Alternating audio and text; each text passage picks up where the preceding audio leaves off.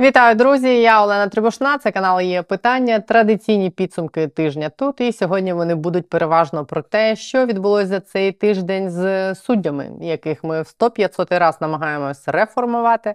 Але як казав колись президент, всі пробували ні у кого поки що не вийшло. А також про те, що буде з політичною силою президента, якщо ця реформа знову не вийде, якщо не повернуть обов'язкове декларування для посадовців, і ще багато якщо. Але почнемо з суддів і підсудних. Завдяки суддям, зокрема Вищого антикорупційного суду, цього тижня звільнили з посади і повернули трудову книжку одному з персонажів, який був впевнений, що йому ніколи нічого не буде, бо він цілий мамай. Схожий я на на того, щоб е, це все робив. Не схожий. Визнаю в повному обсязі. Повноваження ніхто складати не буде. Мене територіальна громада обирала.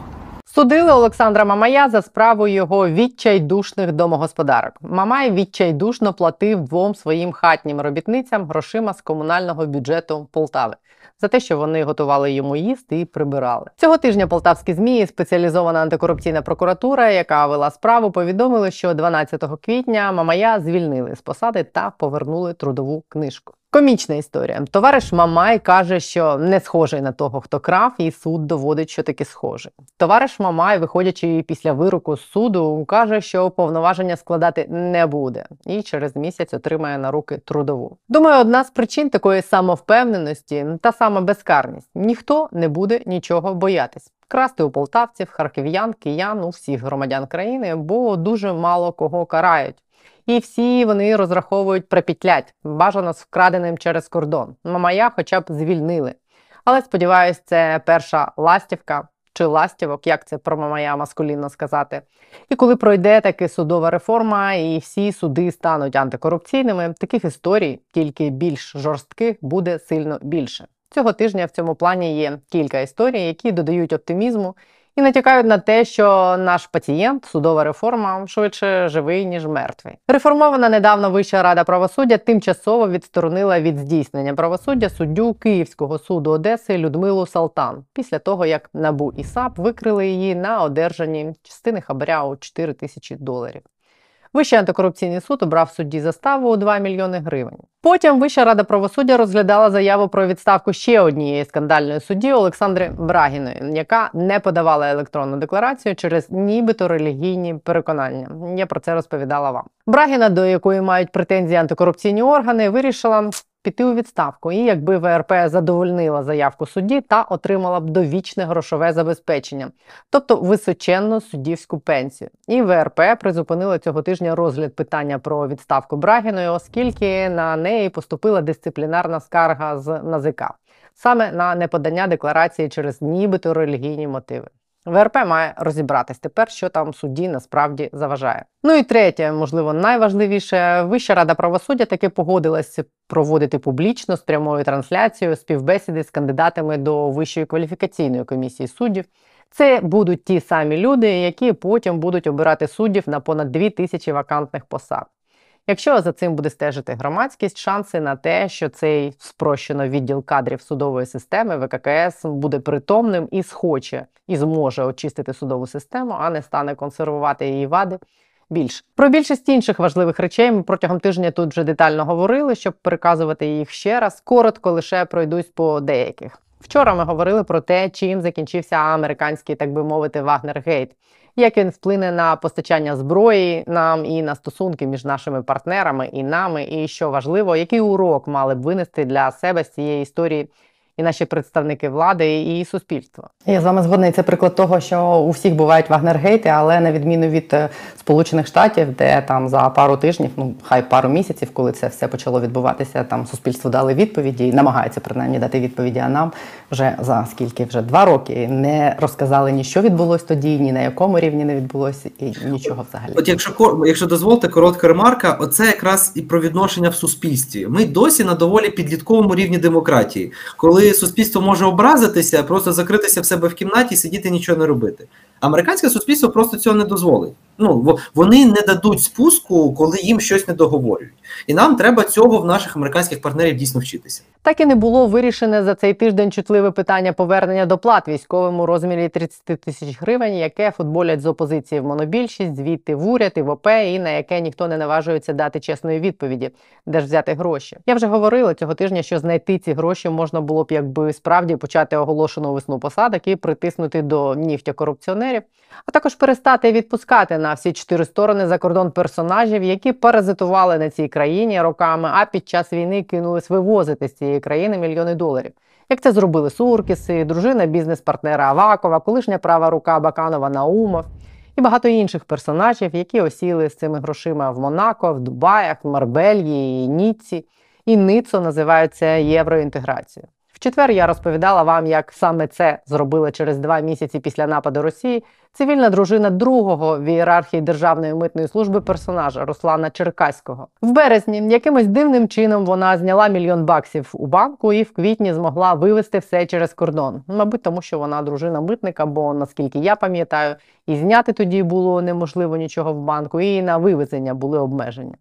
Принаймні для простих смертних. Зараз Черкаським буде займатися НАБУ, бо Нацагентство з питань запобігання корупції перевірило декларацію топ-митника і зробило висновок, що зняти його цивільною дружиною більш ніж мільйон доларів пара не декларувала. Якщо його вину доведуть, це від 5 до 10 років, якщо його не вивезуть контрабандою через його рідну митницю. Але тут і інше питання постає: чи буде хтось з'ясовувати, як можна було в березні 22-го, коли ще стояв оточеним росіянами Київ, зняти мільйон баксів в банку. І головне, як можна було вивести з країни таку величезну суму через митницю? Чи це тільки цивільним дружинам митників було дозволено? Я б хотіла почути відповіді на ці запитання, і судячи з ваших коментарів цього тижня, не я одна. Ну і також після цієї історії я ще більше б хотіла почути від голови фракції Слуга народу Давида Арахамії, коли парламент поверне електронне декларування. Бо декларацію митника Черкаського перевіряли ще ту, що за 2020 рік, а потім депутати декларування для себе скасували під приводом війни. Я боюся уявити, що наколядували за рік вторгнення деякі люди у владі і повноваженнях, яких були цього року такі речі, як той самий перетин кордону, державні закупівлі, розподіл гуманітарки і далі за списком. 205 днів, майже 7 місяців пройшло з моменту, коли Давид Георгійович зареєстрував свій законопроект про відновлення обов'язкового декларування. Якби в той день, коли Арахамія його зареєстрував, він е, завагітнів чи зачав дитину, то вже на день конституції народив би. А політична воля досі не народилась. Не знаю у кого. У Арахамії, у керівництва поліцили, у людей, відповідальних за це в офісі президента. Я чесно не знаю, хто з них тут головне гальмо. Але давайте відверто, не росіянам ці хтось бояться показувати свої декларації. Ну це маячня, що по новопридбаному в розпал війни маєтку Халімона на Печерську влупить іскандерами Шойгу. Так як все відбувається з будинками халімонів і різними митниками і заступниками міністрів, навіть цей такий важкий рік змушує припускати, що свої будинки і автівки вони бояться показувати зовсім не росіянам, а своїм виборцям. Бо усім і моновладі, і опозиції, і суддям, і прокурорам, і митникам, усім, хто працює в державному апараті, доведеться після війни відповідати, якщо не перед антикорупційними органами в суді, це у нас все ще рідкісний ластівок, як Мамай, а політично перед своїми виборцями. І найпершою доведеться очевидно відповідати політично тій самій очолюваній Давидом Арахамією монобільшості. А як пояснити, чому слуга народу має померти? Так, Ну, ну, притомно. взагалі не треба пояснювати. Вони просто помруть. Ну, как би їх вбив е, Зеленський, як і народив. Зараз весь негатив, там, наприклад, по скасуванню електронних декларацій на чому? На Верховній Раді, тобто на більшості, тобто на слуги народу. От так там слуги вже розбіглися хто куди, тому там Діма Розумков, розумна політика просто. А, Чим більше популізму, тим краще. От, а, гідна заміна Юлії Володимирівни. І тобто тут якби не буде. Ну, якби, якщо і навіть номінально залишиться, як свого часу залишилась наша Україна ще на одні вибори, то вмре просто на маргінесі. Тому це буде новий проект перемоги Зеленського. І подивимося, хто там буде формувати список і які пріоритети там будуть. Але те, що Смірнов і Татаров це не обличчя, а бек-офіс, Це показує, що і навіть вони відчувають, що ну таких людей якби показувати суспільству не альо. Це був фрагмент з першого інтерв'ю, яке ми записали цього тижня тут у нас в студії в Києві з Ярославом Юрчишиним, першим заступником антикорупційного комітету парламенту. Ми загалом говорили про те, наскільки проникли російські агенти впливу і російський вплив загалом в усі українські інституції від церкви до спецслужб парламенту і офісу президента, і про політичну волю, і політичну відповідальність усіх за все. Інтерв'ю буде тут на каналі завтра. Ним і закінчимо цей тиждень. Всі посилання на відео про головні його теми будуть в описі під цим відео. Також там посилання на наш телеграм і Фейсбук. Підписуйтесь і на канал теж. Ну а далі трохи детальніше про нашого пацієнта судову реформу. Михайло Жернаков, засновник фундації Де Юре, який стежив за судами, суддями і суддями над суддями цього тижня. Вітаю тебе, Михайло. Вища рада правосуддя ухвалила цього тижня ряд рішень, які натякають на те, що наш пацієнт судова реформа швидше живий ніж е, мертвий. Давай з окремих кейсів по скандальних суддях почнемо. Я так розумію, е, що як мінімум по двом ухвалили рішення, якими суддів скандальних фактично покарали. Можеш трошки детальніше про це спершу розказати? Оце ти мене е, зненацька захопила, якщо чесно. Я зараз прямо не готовий. Буквально скоріше, і по суді Салтан, який є е, 4 тисячі доларів, е, яку зловили е, прямо на гарячому, її відсторонили, і по інших суддях припинили відставку щодо суддів, щодо яких е, рішення набрали е, законної сили кримінальні. Я просто по, по прізвищах не кожне зараз згадаю, дарую.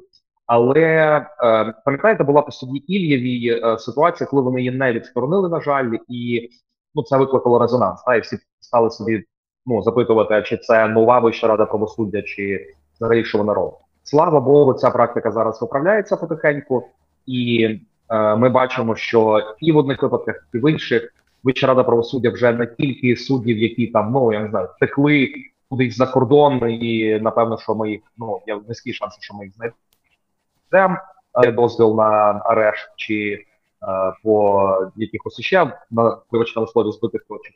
А і по суддях, наприклад, ну з Одеси, з центрального суду, е, пані Салтан, е, якщо ви викрито на на хабарі, то Вища рада правосуддя принаймні не зволікає тим, щоб відсторонити її, і також не зволікає з іншими важливими е, питаннями.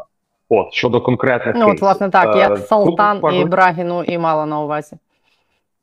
і про о, і Брагіна, власне, так, дякую, що нагадала. Брагіна е, це суддя, це взагалі цікавий дуже випадок, коли суддя е, відмовилася, нібито з релігійних переконань е, декларувати е-декларуванням е, своє майно і статки і доходи.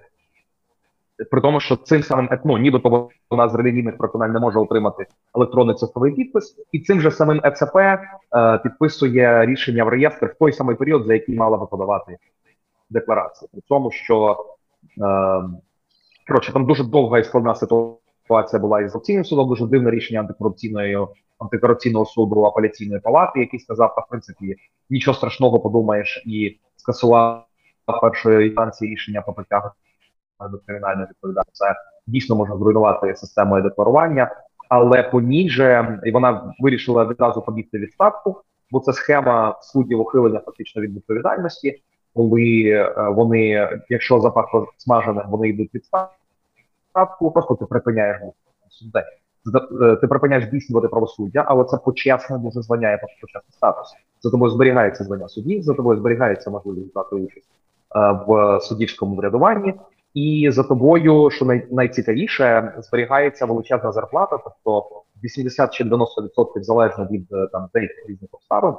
Е, за останнім роботи, ти отримаєш пожиттєво довічне грошове. Це наш з вами, е, друзі, рахунок. Тому е, і раніше судді, які ну до абсурду наприклад, антикорупційний суд вирок обвинувальної станції, який ще не набрав законної сили, бо апеляція оскаржується, але ну всі обставини зрозуміло, що суд описав, що де в який спосіб, хто який чинить злочин і тут ніякої немає е, дискусії стосовно цього. А суддя подає заяву про відставку, Вища рада правосуддя каже, та йдіть, е, ми вам будемо виплачувати до кінця е, життя вашого гроші.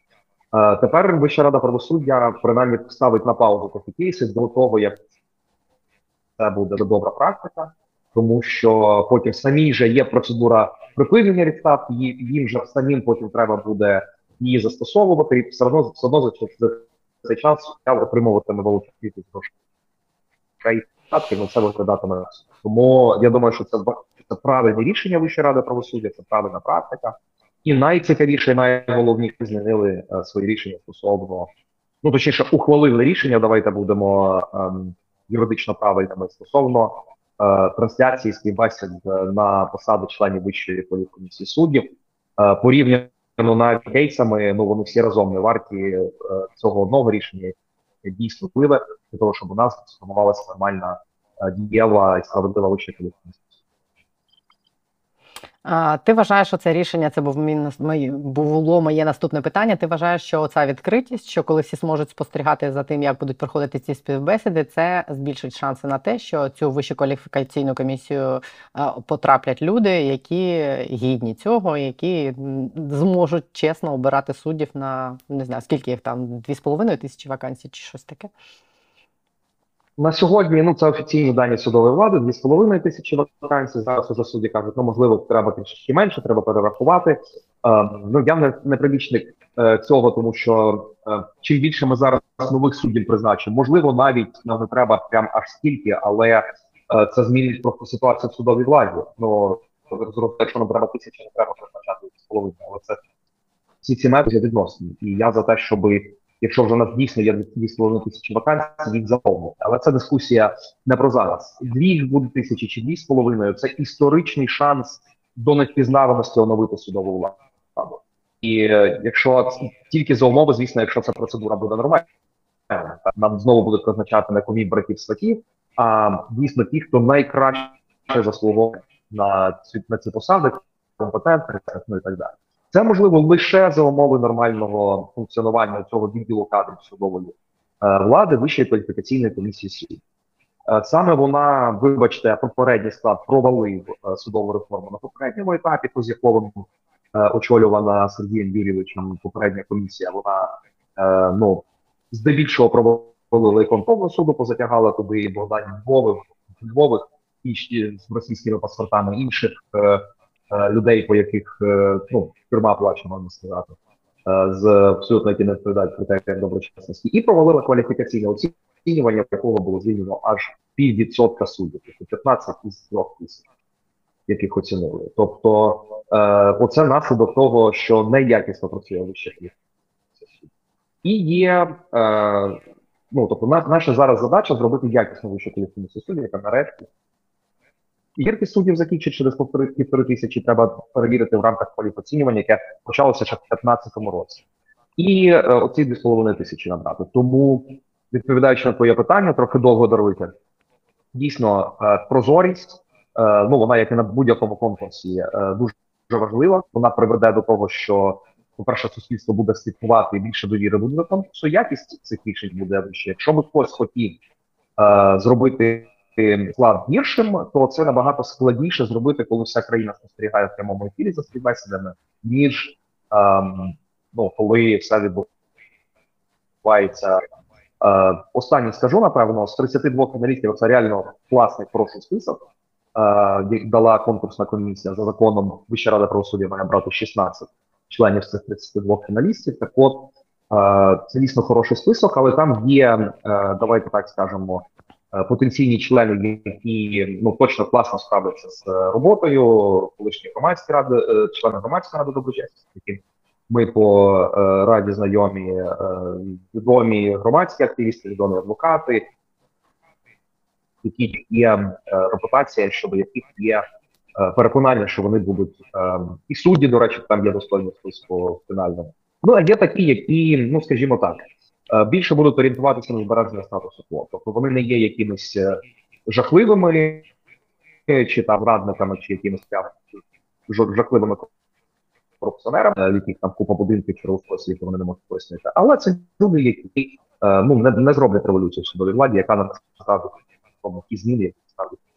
Тому е, от е, зараз питання, зараз нема питання, що нам призначать прямо якихось там е, жахливих жахливих людей. Питання є в тому, чи ми призначимо ту комісію, яка нам вибере ем, суддів таких, які змінять повністю судову владу, чи вона вибере суддів таких, які е, ну є більше представниками тої самої системи, яка зараз є. А це означає, що ну ніякого євроінтеграції, ніякого розвитку.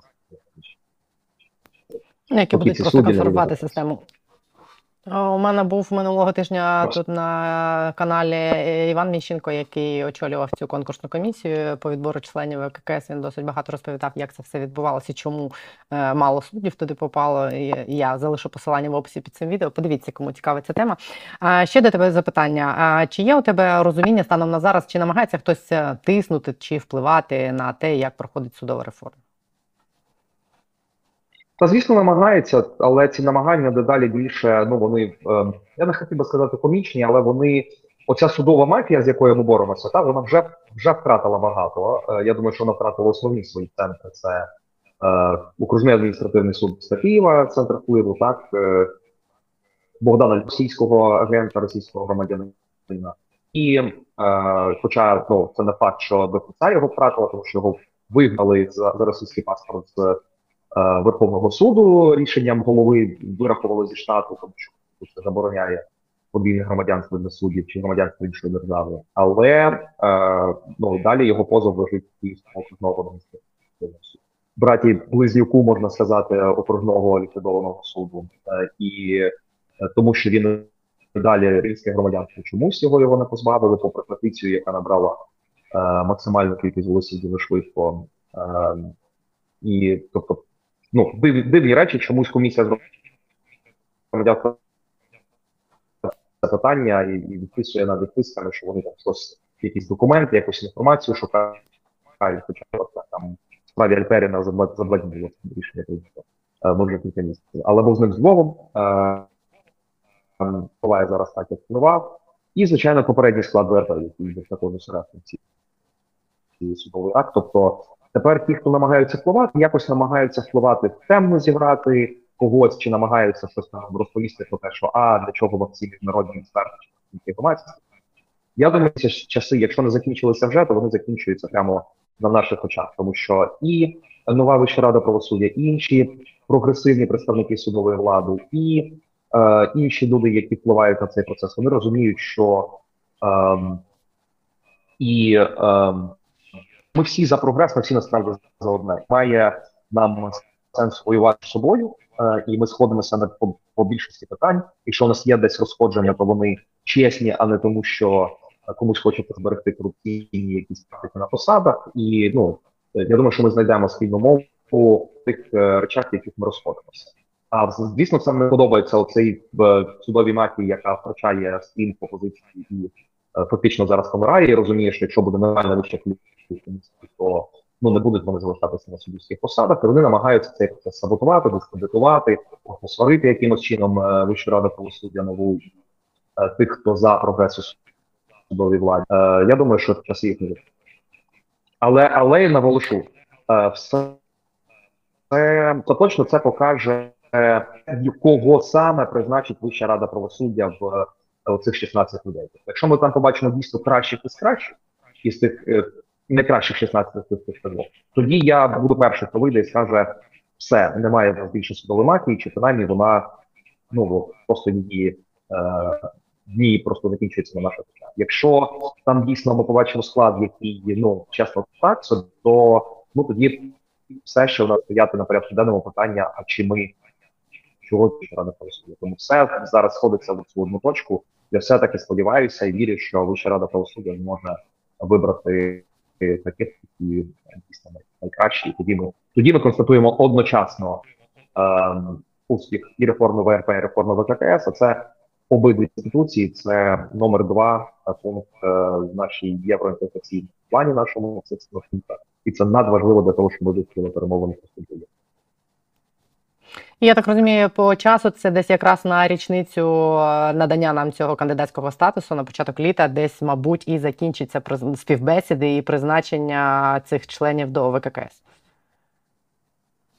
Е, вибач, будь ласка, трохи перервався зв'язок. Якщо І Я так розумію, що якраз е, по часових рамках, десь на початку літа, якраз тоді, коли нам дали цей кандидатський статус, рік тому ми і побачимо цю призначену вже ВККС, якщо все піде нормально. Е, Хороша, так, хороший зв'язок, навіть про нього не думав. Я думаю, що десь може трохи раніше, на початку ем, червня, чи може навіть кінці травня ми побачимо вже цей список, тому що е, того, що нам відомо, десь на початку травня збираються е, розпочати цей процес співбесід безпосередньо е, ради. Ну і кілька дій, звичайно, триватиме, тому що по дев- 90 хвилин е, виділили на кожного кандидата.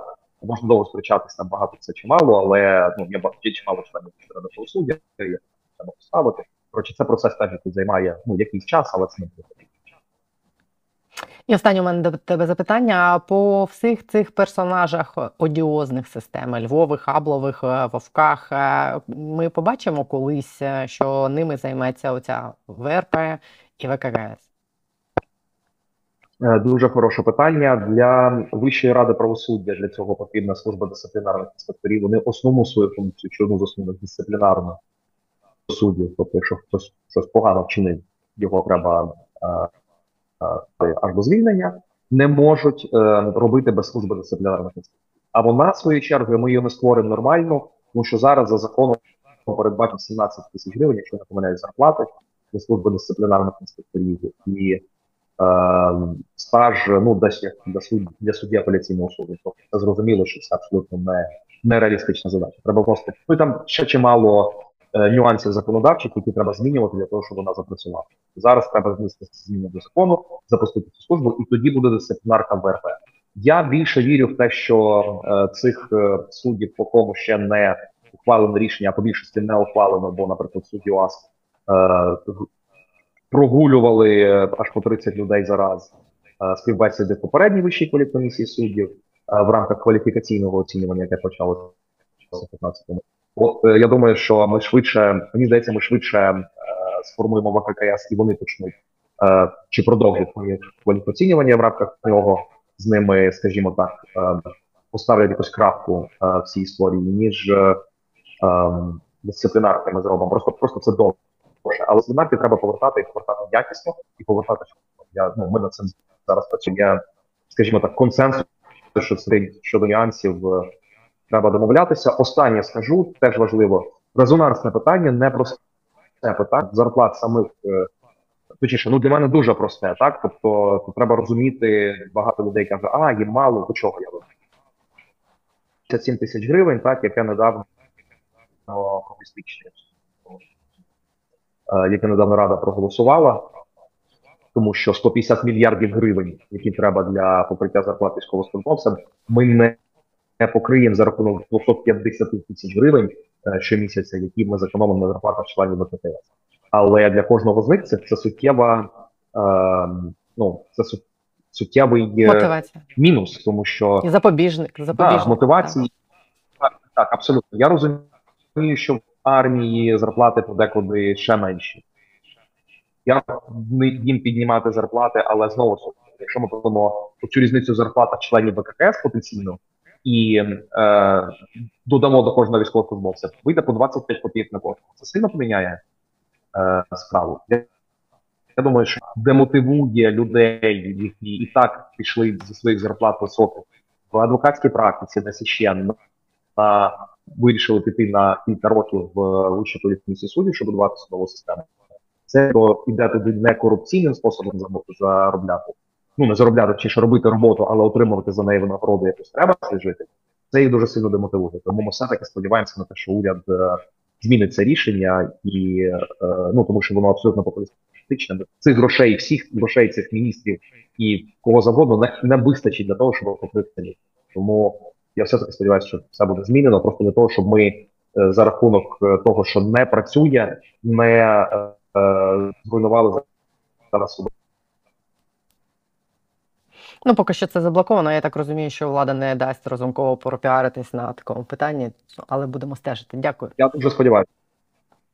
Дякую тобі. Дякую тобі за пояснення, Михайло Жернаков, фундація Де Юра, бо в неї питання. Дякую.